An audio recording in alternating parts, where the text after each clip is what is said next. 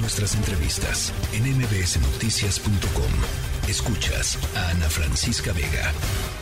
La senadora eh, panista Xochil Gálvez y el secretario de Seguridad de la Ciudad de México, Omar García Harfuch, son quienes están encabezando las preferencias electorales para ser candidatos a la jefatura de gobierno de la Ciudad de México, de acuerdo con eh, lo publicado hoy por el Universal, una encuesta de Buendía eh, y Márquez, pero quien está adelante, eh, incluso de Omar García Harfush, es la senadora panista Xochil Gálvez. Y fíjense, muy interesante algunos de los numeritos que, que arroja esta encuesta, el nivel de conocimiento que tiene Xochil Gálvez, 56%, Omar García Harfush, 56% también, la alcaldesa de Iztapalapa, Clara Brugada, 53 el secretario de Gobierno 52, el presidente nacional de Morena, Mario Delgado 51, salvo Xochil Gálvez, salvo Xochil Gálvez, todos pertenecen a Morena en términos de el, reconocimiento, no la aprobación, el reconocimiento.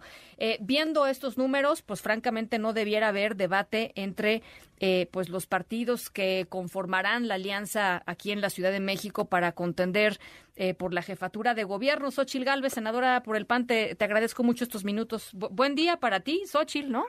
Buen regalo de 14 de febrero. Muchas gracias. Pues sí, la verdad es que me desperté con dos sorpresas. Una, mi marido con un regalo después de treinta y tantos años de casados. y que todavía tenemos regalo el 14 de febrero. Es muy gratificante, pero sobre todo ver la encuesta, pues sí me empezó a llegar por muchos lados. Y pues sí, es una gran responsabilidad, obviamente, de seguir trabajando en lo que uno cree.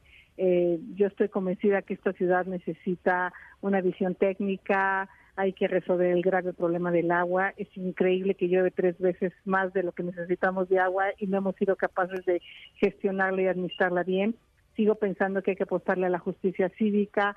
Estoy trabajando durísimo en cómo resolver el tema del transporte, lo estoy estudiando. Entonces quiero llegar a la candidatura con una propuesta de ciudad. En eso, en eso estoy, en eso he venido trabajando.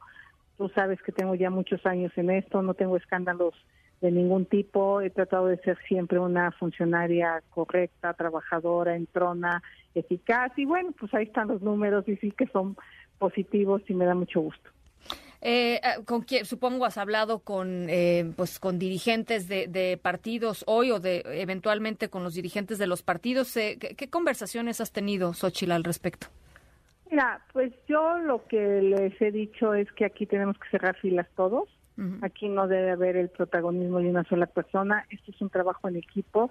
Nos necesitamos. Yo cuando anuncié mi candidatura lo dije claramente. Si yo no soy la que encabeza las encuestas y me voy a poner a trabajar en este plan de ciudad, yo se lo ofrezco a la persona ganadora.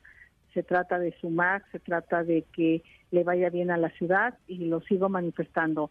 Hoy la fotografía marca que las cosas pintan bien, porque también son muchos años, o sea, no hay otros personajes que son mucho más jóvenes.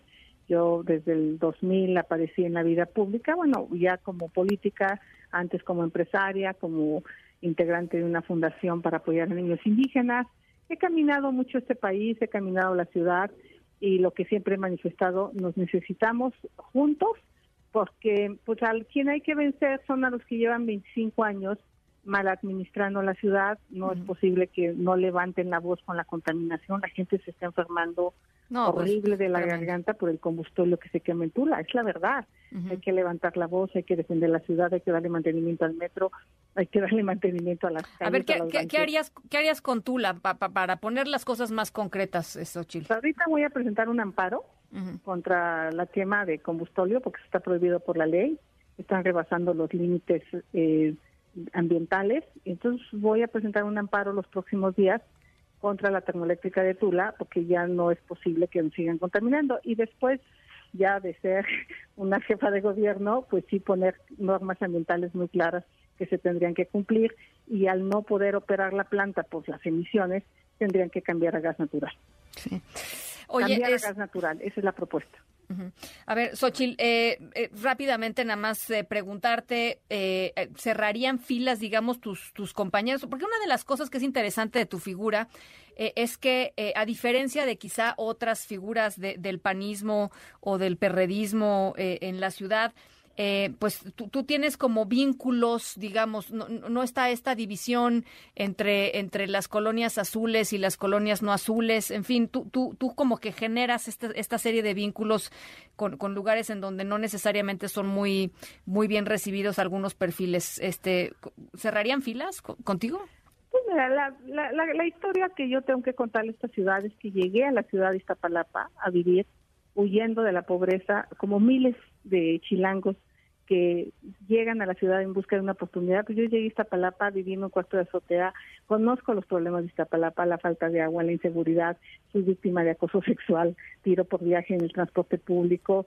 O sea, yo vengo de abajo, o sea, llegué a vivir a las lomas producto de mi trabajo, que muchos eh, capitalinos, pues obviamente aspiran a eso, aspiran a que a sus hijos les vaya mejor. Yo sí le apostaría a todo un tema de tecnología, de una ciudad inteligente, de innovación, de economía circular, de empleo relacionados a la inteligencia artificial.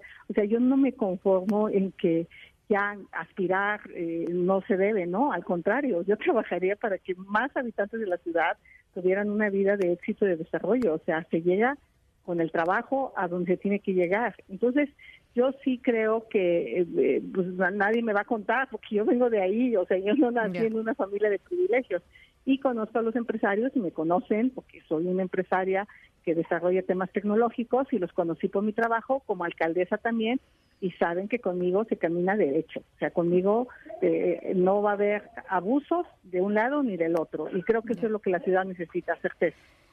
Bueno, oye, a ver, yo, yo sí te quiero preguntar eh, esto porque esto de lo que nos estás hablando depende de que en el 2024 haya elecciones confiables y elecciones equitativas en este país y lo que está en, juega, en juego hoy eh, con la aprobación del Plan B eh, y la dilación, digamos, que están eh, manifestando Morena en el Senado, pues tratando de que no, no den los tiempos para poder impugnar el Plan B en caso de ser necesario, en caso de que así lo consideren los partidos de oposición. Es gravísimo, Xochitl.